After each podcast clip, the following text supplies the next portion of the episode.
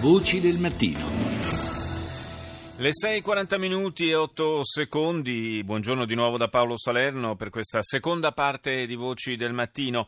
Domani si svolge la Notte Europea dei ricercatori, un'iniziativa promossa ormai da anni dalla Commissione Europea. L'intento è quello di diffondere la cultura scientifica, di avvicinarla al grande pubblico in modo informale, con dimostrazioni pratiche, visite ai laboratori, spettacoli che si terranno in circa 300 città del continente.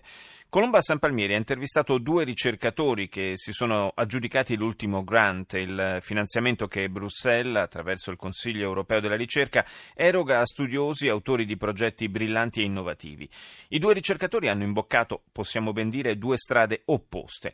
Partiamo da Maria Sibilia, italiana, nata in Svizzera, dopo la laurea in biologia tumorale all'Università di Pavia, ha trascorso tre anni a Vienna per una specializzazione e infine ha scelto di rimanere proprio in Austria, nonostante le avessero proposto di tornare nel nostro paese. Ho deciso di rimanere a Vienna perché mi si apriva la possibilità di spostarmi in università e iniziare il mio gruppo, eh, diciamo da sola. Mm, come giovane ricercatrice mi è stata data eh, la possibilità di provare molto presto nella carriera se eh, fossi stata in grado di farcela da sola. La sua scelta è stata dettata da un'attrattiva per l'estero o una perplessità per l'Italia?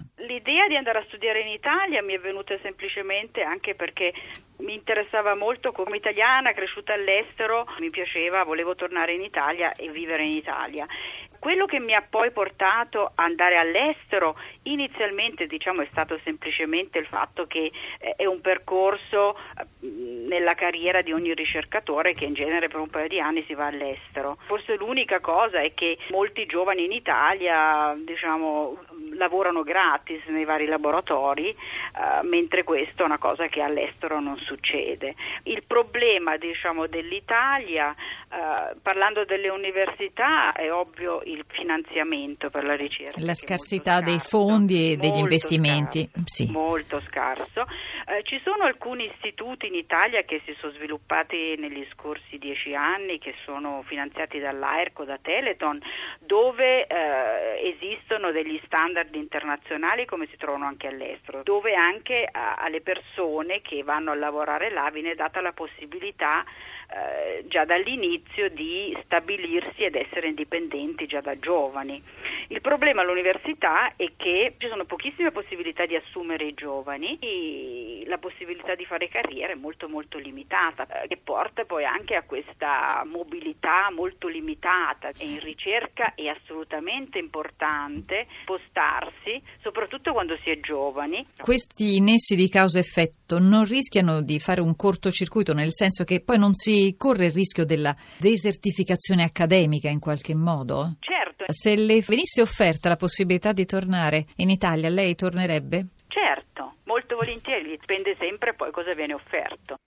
È un cammino esattamente opposto quello percorso dal norvegese Osve Arnstein. Ha studiato in Europa e Stati Uniti per poi diventare docente al Dipartimento di Analisi delle Politiche e Management Pubblico della Bocconi di Milano.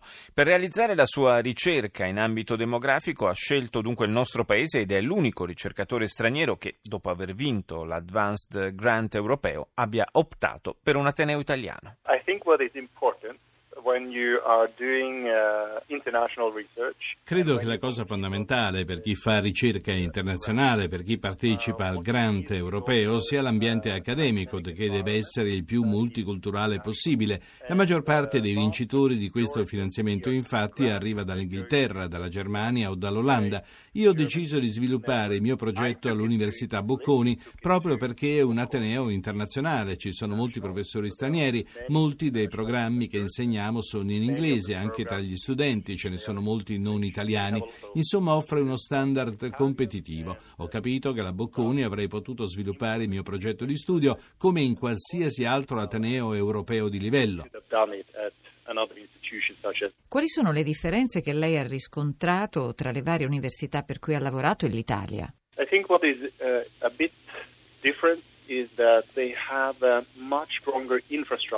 Quello che fa la differenza è che molte università europee dispongono di complete infrastrutture nei centri di ricerca per sviluppare i progetti degli studiosi, pensi alla Gran Bretagna. Anche in Italia ce ne sono, ma non c'è dubbio che qui i finanziamenti disponibili siano decisamente inferiori a quelli dell'Inghilterra o dell'Olanda. Questo è importante, questo fa la differenza.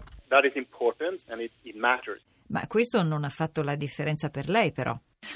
Anyway, and uh, it is true that for the research sì, ho scelto comunque l'Italia ed è vero che per l'applicazione del mio progetto, quello di cui avevo bisogno per i miei studi demografici, era proprio qui alla Bocconi, che non a caso dispone delle infrastrutture di cui accennavo prima, ma non so se in Italia ci siano altri istituti di questo livello.